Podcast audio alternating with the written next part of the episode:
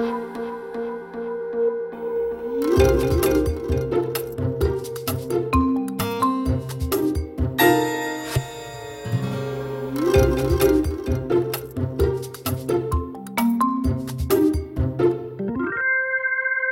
to Managing Marketing. I'm here in uh, New York City with uh, Sean Cummins, Global CEO of Cummins and Partners. Welcome, Sean. Thanks, Darren. Thanks for having me. In fact, I'm having you. You're in my house. Exactly. here we are in uh, Tribeca. But uh, look, uh, the first thing I wanted to say is congratulations on being uh, uh, elected, added to the Ad News Hall of Fame. That's great news. Uh, it was, it's, it's fantastic, and um, I was told that it's not something they do necessarily every year. It's when they feel someone was, was or is worthy, and, and so that makes it feel a little bit better. I mean, you know, um, as you said before, kind of a, a, lifetime achievement award suggests that maybe you haven't got much more to to uh, to con- contribute. So it's nice to you know be able to say, well, I'm famous and could get more famous. But um, the the kind of the stark contrast uh, for me um, being over here now is that uh, I'm in the Hall of Fame over there, and I'm the corridors of anonymity over here. It's really a, it's really a different sort of scenario. Well, I was wondering if uh, did they give you a trophy or something? They did. I, I felt I, I uh, it was a nice little A trophy, and it was, it was, you know I felt like I could put it on a chain and walk around sort of certain parts of Manhattan um, with my homies and uh, and kind of oh, um, you know swagger. But uh, no, it's somewhere somewhere downstairs, just uh, looking very proud. But uh, yeah, I, I haven't been able to wave it around. I, I was thinking, you know, uh, trying to get into a hot nightclub in Manhattan, you could walk up and go, "Don't you know who I am? Yeah. Look, I'm a Hall of Fame." Yeah, it's it, it would be good. Yeah, but um, you know, it's uh, I haven't really tried that yet, but I might. Uh, it, it, it's a certainly it's a it's a, it's a shaped in such a way that if ever I get in any trouble, I, it's quick, quickly inserted. So I think I could, I could use it to great effect. A, a weapon of mass destruction. yes, exactly. Well, look, you know, we've made a couple of references to the fact that you're uh, you're in um, New York, and uh, you know, congratulations on you know making the leap and uh, and giving it a red hot go here, but uh, what are the differences in what you expected the US market to be like and what it's actually been like? Yeah, it's um, the US market um, is very different from the New York market. A um, couple of quick um, observations for anyone who's thought about doing the same thing is New York is not really resplendent with clients the, in fact, the, the, um, the client market here is in you know, certain categories, mostly finance, um, some fashion, um, some retail, and some pharma. But the real big brand advertisers are nowhere to be seen. They're they're in midwestern states. They're in you know um, Chicago. Chicago. They're in, ver- in various Detroit. other parts of Detroit, Minnesota, in various other parts of um, of the United States, but not in New York. And that was kind of like, that was kind of a bit breathtaking and also a little bit scary because um, uh, if, if you look at it on the outside, you think that New York is the hub of, of advertising, and it's a bit illusory. It's um, actually not. And in fact, um, as, as that realization um, struck me, I started to think about well, what's the, what work is coming out of here? And not a lot of great workers coming out of New York either. You know, you see the, the bits and pieces from a couple of couple of agencies, and it's okay, but the the the bulk of the good work is still coming from the Wiedens, the um, 72 and Sunny, the Crispins, mm. and they're all regional um, bespoke agencies that grew up in Oregon or Portland or wherever wherever they came from, and actually not in New York City at all, not in a, not in a metropolis. And when I first started in New York, people are asking me, well, what's your point of difference? And I was trying, I was really trying to think of one because I thought, is it media and creative together? Oh no, everything's integrated. Oh, is it this and that? And I realised that actually, the point of difference is our Australianness. Mm. Uh, just in the way that the point of difference of Wieden+Kennedy was that provincial attitude and charm and point of view and worldview, just the same way that it, uh, Crispin was in Boulder, Colorado. They, your, your difference is often your origin and your provenance. and and that's just kind of and having conversations with some really smart people about what we could be and what we could offer as a brand in the in the US space is um, kind of like what we've been terming the Australian rules of advertising. We do have a very interesting, interesting and dynamic way of approaching marketing and advertising in Australia, and it's our secret weapon. And and that is what we're going to be looking at, sort of um, presenting to the world in the next six months. You know, in the New York context, because there is a you know Australian advertising at its best has a sort of larrikinism and a, a, a rebelliousness to it. You know, a real challenger. Uh, especially, you know, I, I, like that distinction you make about New York is not the US. Um, and absolutely, you know, everyone that I know working in New York in advertising, so they spend most of their time on aeroplanes to go and visit their clients all over the country. Yes. But it just seems to me that Madison Avenue, if that's the distinction of New York advertising, has become very conservative and very staid. Oh, yeah, very much so. And that's where I still think it's an opportunity for the rise of the next great hot New York um, uh, agency. And I think um, Droga, God bless them, they've done really well at, at, putting out work that's pretty good. It's not, you know, I don't, I don't get, I, my, my measure of um, uh, sort of of worth is always am I jealous of something? I think that's always the most true thing. You, you know, if you intellectualize something's good or bad, that's one thing. But when I just see something, I get jealous. I just, you know, I know that they or someone else has done something good, and I'm not particularly jealous of anything that's going on at the moment anywhere. And and I think there is a need for new, if there is such a thing as New York advertising, um, no one is doing it particularly well, and therein lies the opportunity for someone, whether it be our agency if we get a break or not.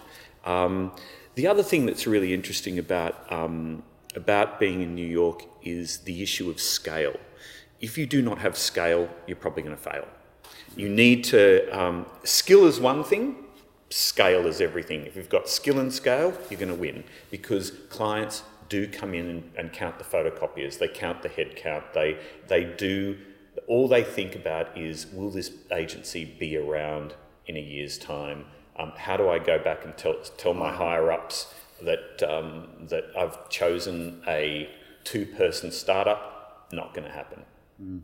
That's interesting because in the last couple of days, I've also in New York, I've managed to catch up with a couple of pitch consultants here um, competitors. Yes. But uh, it was interesting because we are talking about how you get to know agencies. I said it must be increasingly difficult because of the uh, breadth and depth of, uh, of offering in the US. Mm. And they said, oh, look, anyone under 50 uh, people we're not even interested in. And I was surprised because, you know, we actually find the most exciting uh, agencies are the ones that are two or three people today. In fact, I remember um, in Australia going to see uh, Three Drunk Monkeys yeah. when it was literally the three of them yeah. sitting in a, uh, an office that looked like a crack den. Yeah. you know, and the very earliest, uh, and, and I saw Droga 5 Australia, you know, rest in peace, yeah. um, when it was five of them sitting in borrowed offices. You know, but that's the exciting thing about the industry is that you know, th- things happen and things grow, ideas grow and businesses can grow for nothing. But here, the, even the pitch consultants are going, well, if they're less than 50 people, we're not really that interested. Absolutely. And, and also, their, their methodology for choosing agencies is not particularly scientific. In fact, it, it, it pretty much is oh, such and such rang me last week, I'm going to put them on the, where's their, where, oh yes, I remember them. They're so flooded. When I first met a, a pitch consultant, one of your competitors, I walked into a, a, a place which I swore was a, um, a veterinary clinic because there was animals running around and there was it was a strange reception desk and I went, Am I in the right place? Yes, I'm in the right place. I won't name who they were.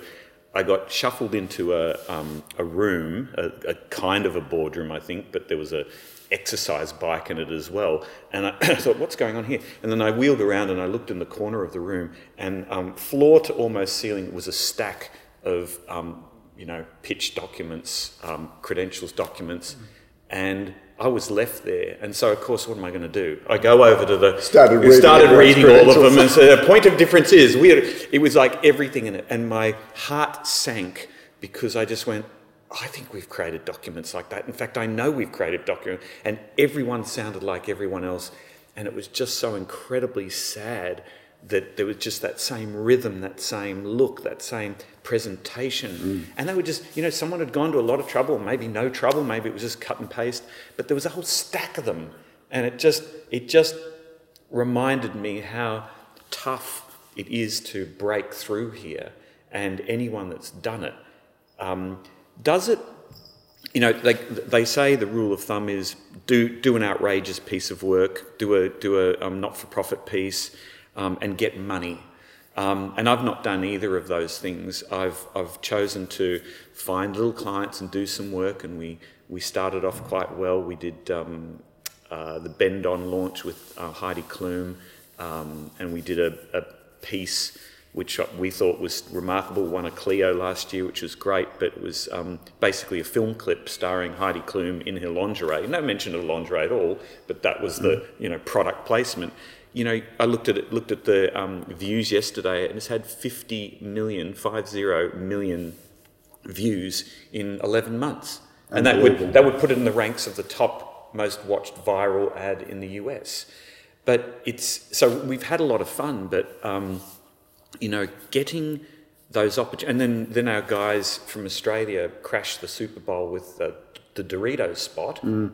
You'd think we'd probably get a bit of attention but no, there is, there is a, you know, the, the, the great expression going around in political circles, whether it's from Donald Trump to Bernie Sanders, is, you know, the economy's rigged or the, or the, you know, the voting system's rigged. Um, the, the industry is kind of rigged. It's mm. certainly geared towards big, safe agencies who've got all the schmatter, who've got all that you need, and it's that classic no one, no one got fired for hiring IBM. Well, no one got fired for hiring a WPP agency mm. or an Omnicom agency, and that's that's the situation we're in. But uh, you know, because what I see, especially you know, I spent three days in uh, Boca in Florida um, talking about advertising financial management. Everyone is so focused on the business of advertising yeah. that it seems that they've forgotten the purpose of advertising. Oh, look, it's it's the fun's gone out of it. Oh, look, it, I can't believe that every time I, you know, the, my first twelve months um, here was what I call my sort of personal diligence. I wanted to meet everyone I could, see what the rhythm was like, see what their code language was like, see see what they spoke about, and from creative director to managing director to uh, whatever candidate I was looking for, the first thing they spoke about was, yeah, I had a five million revenue business, and they, they didn't once speak about their great campaigns or anything. It was kind of a, the work was ancillary to talking about the size and scale of the operation they were in, because the size and scale that they worked in is commensurate to, to their status or, or value, value in the market. Yeah. Oh no, he's only worked in a five million um, you know, uh, revenue agency. We, we want a guy who's, you know, worked in, you know, 50 and above. Mm. Like, like somehow there's, there's a rule of thumb that once you've handled um, $50 million worth of revenue, you're somehow a better, more capable person. But not once was there any discussion, even from the creative people, about, um, about creativity and the output. It seemed totally like an afterthought. Well, I really liked your article um, and, and, your opinion on the fact that you know the fun, people have lost the fun, and in fact, great creativity comes from you know playful, uh, fun exploration of problems and, and creating ideas, doesn't it? Yeah, yeah, it does, and I think I think I think it does, and I think that you know American society in general, um, you know, the people here are brilliant talkers, they're brilliant communicators and, and what happens is a lot of creativity gets monstered by um, a lot of people along the way because everyone, you know, talks a good game and, and, and kind of throws each other curveballs. Everyone has to be incredibly conscious of, conscious of every little, little nuance of everything that's said. No one wants to take a risk of offending anybody. Um, and you take the, the Super Bowl commercial, for example, the, um, you know, the ultrasound spot with the baby and everything like that. Um, it's a bit of animation, it was fun, and, it's, and it, had a, it was all in people's imagination. And the big problem is that offended people. So Doritos wanted to back away from a million miles an hour, even, it would, even though it got the metrics of being the most watched, most talked about, whatever. And what won? Uh, a commercial with animals in it. And what's happening, Darren, is we are entering an era that, and I kid you not, people are so sensitive about offending anybody, we will be watching animals Mm. and and illustrations, and maybe even illustrations are not going to, you know, animation, because we can't afford to um, uh, project or um, present people anymore because someone's got to be offended. I'm a middle-aged white man. I'm offended for being for looking dumb. Oh, there's not enough, you know, diversity in that commercial. We've got to a kind of a really, really strange point where the safest thing to do is just just talk about animals and let's just anthropomorphize them and and life will go on. And yeah, you know. look, I, I, absolutely agree with you because one of the things that uh, and I, and I lay the blame for this at Kevin Roberts' feet. Okay, when he wrote Lovemarks, and I know it's like twenty years or fifteen years old, yeah. right? It was this whole idea that people should love your brand, and but I think everyone's uh, interpreted that that we should be not offensive so that you can love us. In actual fact, um, I think uh, love actually means making a choice. And you can only make a choice if something stands for something. Yeah. And you can either choose it or you choose to hate it. Yeah. Because the level of passion is directly proportional to, in some ways, how polarizing it is. Yeah, that, uh, that's so true. That's so true. And, you know, I, I grew up in a time where um, challenger brands, their job, and having worked a lot with Richard Branson and Virgin in the early days of um, Virgin in Australia, um, we, would have meetings about how to sit down and, and, tear strips off Qantas. Anything that they do wrong, they were fair game. You went out there to uh, humiliate, you went out there to, to be cheeky. You, you never wanted to do cheap shots, but you certainly wanted to do clever, witty shots. And these days, oh, you just can't, you just can't offend anybody and you can't be competitive. And uh, American advertising has always had a, a, a, very fine tradition of comparative advertising, which I don't mind actually, but it's come to a point where it's so sort of sanitized that you don't know, hang on, so at the end of all this comparison, who do I choose again? Because no one makes absolute claims or not, they just kind of, the kind of, um, it just kind of fades away, so you never get a conclusive point of view about anything. You just see two brands on the screen and you kind of can't remember what, what, what the story was.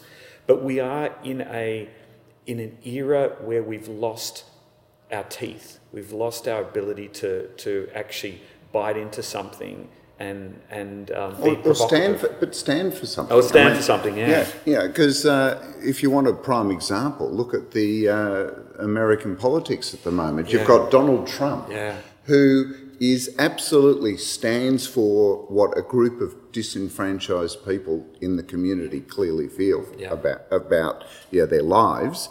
And while he's got a large group of people can't stand him, mm. the people that are for him are so passionately for him. Mm and that's, the, that's what passion does. Mm-hmm. By standing for something, people are passionately supporting you mm. or passionately against you. I mean, I'm sure you've experienced this, and, and I think we've talked about it in the past. Mm. You know, when, when you do what you and I do, which is stand up and, and say what you yeah. believe, then there are going to be those people that say to you, Oh, you're absolutely 100% right and there'll be an equal number that say you're absolutely 100% wrong. Mm. And I don't mind mm. Because I'm willing to have people hate me mm. if it means there's another group of people here that are passionate about what I do. Yeah, it's, it's funny that, you know, I, I agree with that. I've, I have been sort of cast as a sometimes a polarizing figure or a pantomime baddie. And um, but that's not, hang on, a pantomime baddie is only one side of the coin. yes, yeah. Right? Yeah. You're focusing on the people that hate you. Yeah, well, I, I, I, do because I'm incredibly sensitive, Darren. I can't help it. I mean, my, uh, if you said to me, what's your kind of um, MO in life, I, I, I want to be a pleaser. And the first people I want to please are clients. So I kind of wipe out and forget about, um, you know, the the industry, if we, if we indeed have an industry or a thing called an advertising industry, um, I'm not aware of it. I know there are people who work in the same business as me, but there's never been an industry that's supported me. There's just, you know, there's just a, an, again, it's a bit of a bit illusory. But it's but but my, my point, maybe poorly made, is I've only been interested in the client, um, and uh, and maybe that that attention to to working for the client has made me very hardcore and focused, and I perhaps um, you know put out there a, a sort of a, a, a, disinterest for anything else, and uh, and that's something that you know I probably could have been more diplomatic about or, or... But, but you can't no one can get 100% of clients. Tell me an agency an agency in any market that's got more than say 5% of yeah. the marketplace yeah exactly well right exactly. so at best you're going to get 5% yeah right yeah that means 95% have chosen someone else yeah. So, so, why would you position yourself to want 100% of those 95% yeah. want to work with you Mm. When if you could just get 40% mm. of the 90% passionately want to work with you mm. because the other 60% of that 90% can't stand you. In mm. fact, openly say, he's an idiot, yeah. they're hopeless, yeah. we hate them. But the other 40, I mean, Justin Bieber. Mm-hmm. Mm. Justin Bieber has his what are they called? Believers. Believers. I was going to say Bieberites, but my, my yeah, daughter is one of them. Yeah, right. yeah. But then I know as many people that go, "Oh, he's hopeless. We don't like his music. Look at all that stuff he's doing." Mm-hmm. Yeah, and and we'll put him down. I'm sure he doesn't worry about them mm. because he's got all these people around him that say, "Isn't he terrific?" Mm. Donald Trump he's got this group of people that think he's have taken him mm. to the leadership of the Republican Party in America. Incredible. Yeah. Right? Yeah. Taking him to the leadership. Mm. Now, they're all saying they, he won't win because there's 60% of the population that don't support him at all. Mm. But then I read a thing yesterday that said they reckon less than 50% of the eligible voters will actually turn out. So whether it's Hillary or whether it's the Donald, mm. less than half the population are going to elect them anyway. Yeah, I look, at, you know, democracy democracy is like it's like t- two wolves and a lamb deciding what they're going to have for dinner. You know, at the end of the day, it's going to be it's going to be the most motivated that will that will you know tilt that one way or another. And you'd think you'd think it'd be Hillary, but I was um, if you can look it up in, in the Googletron somewhere. Uh, I was interviewed um, by Shoot magazine around about June or July last year, and and it was called the Halfly Yearly Report. And um, and they asked the usual questions like what brands do you think have stood out and what do you think is going on in the future? And it was nothing to do with politics or anything but just for a laugh. Um, and but but a laugh but in but with an absolute grain of truth. Um, my answer to every question was Donald Trump. You know, what, what's the most exciting brands going on? Who's doing the best thing? I know when Donald Trump, Donald Trump, Donald Trump. And, and my sort of closing thing was um, this guy could be the president of the United States. And everyone kind of rolled their eyes and said, he's an idiot, he's an idiot.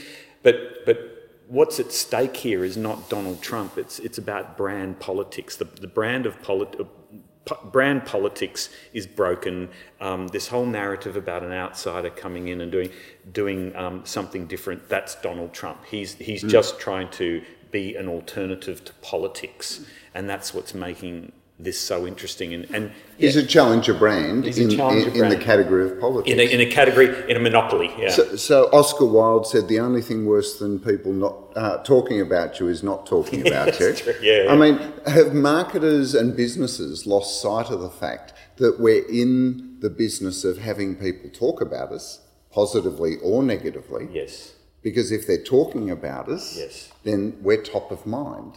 Yes. Therefore, we're in consideration. Yeah, I, th- I think you're absolutely right. I think there's such a powerful um, a narrative with people who have an opinion and are willing to lose sometimes because really who are you who are you really losing with if you know your if you know your customer if you know your audience if you know your product then it's really the commentariat that, that are that are you know there mm. and as we know the commentariat and journalists and the whole this whole sort of media um, performance is all about being adversarial. They don't sit down and go, "So, Sean, you're awesome." That, that's not adversarial. The first thing to say, "Sean, you're a polarizing character. Um, why do you think this is?" that's that's what gets things going. So you're always going to have people who whose job it is to to find the opposing view in order to bubble something up. And I just think that you know it, it, would be good if um, people were braver. And I think Donald Trump will be permission for a lot of people to speak their mind. And I think that's a good thing because if this country is about freedom of speech um, there's a lot of people who are not wanting to hear people say things, and I think that's kind of sad. Mm. So this um, this idea of you know getting your message out there and, and standing for something, mm. Isn't that what advertising is about? And and aren't all these people, especially the uh, the tech startups and that that tell us that advertising is dead, actually missing the point of what advertising does? Yeah, advertising is in a bit of a parlous state at the moment. I, I, call it fadvertising because every fad that's coming out, you know, and we can roll them out from a couple of any gadget and gizmo and, and, and technique, whether it be, you know, virtual reality or 3D printing or God knows whatever, whatever comes down the tech pipeline, that is often being substituted for an idea. And I do think advertising's been in the dark ages for a little bit, where, um, where dreamers and, and persuaders and um, great thinkers and romantics have been quelled by, no, let's prove it with science, and here's this, and, you know, um, uh, technology will give us a return and we'll, we'll, know exactly how many people saw that and that will make us good. And I think that there will be a rise again of the, the um, theatrical, the, the poets, the, the people who can put out messages that, that um, you know, capture a, a, nation's spirit or a brand's sense of itself. So I'm, I'm, I'm looking forward to the swing back because we've had probably probably at the low ebb of things at the moment where we're just doing faddish stuff that looks like advertising. I don't think people are working in advertising at the moment. I think we're working in this sort of strange sort of um, kind of content. We're just we're just kind of filling out stuff. We're just doing press releases. We're just doing you know um, you know uh, stuff that we hope runs somewhere mm. because we've got no faith in the media anymore, particularly online media. And um, I think there's going to be a renaissance. Like like any period after any dark ages, there's always going to be a renaissance, and and I want to be around for that. I mean, I've I've I walk around every day and I see people who do not know shit about advertising, don't know how to persuade someone to buy something, don't know how to uh, break down a brand or a product and find that little gem, that little nugget that makes people, you know, want to buy that over something else, or find that that unique aura um, so it's a you know so anyone that's older than 45 that thought thinks they don't have a place in advertising, hang on, hang on. Oh, so you, you are a, required. You're also addressing the whole ageist issue. But uh, look, yeah. I, I, think um, what people have missed is that in all of these technologies, especially social media, the big thing is about engagement and the fact that you can have a two-way conversation. Yeah. But there was an interesting um, uh, study done, and it was a couple of years ago now, when YouTube first started issuing the sort of numbers and over time that their videos would get, mm-hmm. and they looked at the top ten, and there was a big peak as soon as any of those videos went on television. Mm. Right? Mm. They would build organically, and then when it went on television, the peak would go up, and that's yeah. when it would escalate from there. Mm-hmm. And, and what we forget is that there is a huge requirement for awareness. Mm. Mm. Right? Mm. That, that advertising doesn't even need to be about engagement. Mm. You know, there are now many other things that are much better at getting engagement and conversation and but just for sheer awareness, because no one knows who you are yeah. until they're aware of you. Yeah. And great advertising is still the most powerful way of making people aware of your brand. Mm. And if they're talking about it and uh, your, your brand message is thought provoking mm. or challenging, mm. then there is still a huge power mm. in going from zero to hero mm-hmm. through advertising. Because I still defy anyone doing that through social media. Oh, look, you, you can do it over time, but you can't do it as quick as you can with a, piece of yeah, advertising. You, you, hit the nail on the head. I mean, there's two things in that. You know, it's the uh, YOLO, uh, which is you only launch once. Um, the the dynamic of a launch is is to me, and maybe you and I worked in cars a lot over the years. You know how important it is to launch something steadfast and, and true and thoughtful to, to, to get people to consider the brand. So the launch dynamic, people have forgotten about. And the other thing you said, awareness, incredibly important. You only have to take a subway. Um, I take a subway everywhere. I'm a man of the people, and um, every subway carriage has advertising inside it, and every brand in in that advertising is a is an app based or tech based or an online based um, company. Yep. Whether it's um, you know. Uh, you know, diagnosed doctor service, or whether it's a, you know, a home delivery of food, or whether it's a tickets online or something like that, they're all doing the classic awareness stuff because they've just got to get brand recognition. Because at the end of the day, certain things never change. Quick, think of a brand. Quick, think of a brand in that category, and that that doesn't come through, you know, any other means than awareness mm. and top of mind awareness. Mm. And how do you get that awareness? PR, advertising, repetition, and yeah, well, you know, because look, um, you mentioned cars, Tesla. Mm. You know, I mean, it's all about public relations, yeah. keeping it constantly in the mind, but also incredibly challenging. Yeah. You know, if you had said five years ago that an electric only, because everyone else went to hybrids, mm-hmm, mm-hmm. you know, just completely challenged and used the challenger mm. to create the story. You know, like advertising can disrupt the news cycle, mm-hmm, mm-hmm. right? Mm. PR, good PR, can disrupt the news cycle. Mm. But these are, you know, not everyone's a Tesla. I can't believe. Remember when every client said, "I want to be like Nike" or "I want to be like Apple." Yes. Now they all want to be like Tesla. Yes, exactly. And I go, "Great! Can you find me a biscuit?" yeah. That is as innovative as an electric car. Yeah, yeah. Oh, well, look, I, it's funny because when you said that, I think about in the early days of Virgin. Um, I used to have people when, when when the Virgin Blue campaign first came out and had that kind of joy and that Aussiness and that spirit and that challenge and that challenger quality. Every week I'd get a phone call saying, Hi, we think we're the virgin of dog food. I'm kind of going, The virgin of dog food, that's great. you know, isn't, that, isn't that lovely? That, and, you know, I think, you know, any brand do, does pretty well to, to look at other brands as a metaphor or an analogy, but really, they don't in of themselves maybe can't intrinsically be a virgin or a Tesla of another category, but it's nice to think that that can have that sort of impact if you do it well, and mm. and, and that a brand work, brand's work can actually affect the advertising. And I'd hope that that continues because at the moment advertising is being affected by the wrong things, faddishness, tech.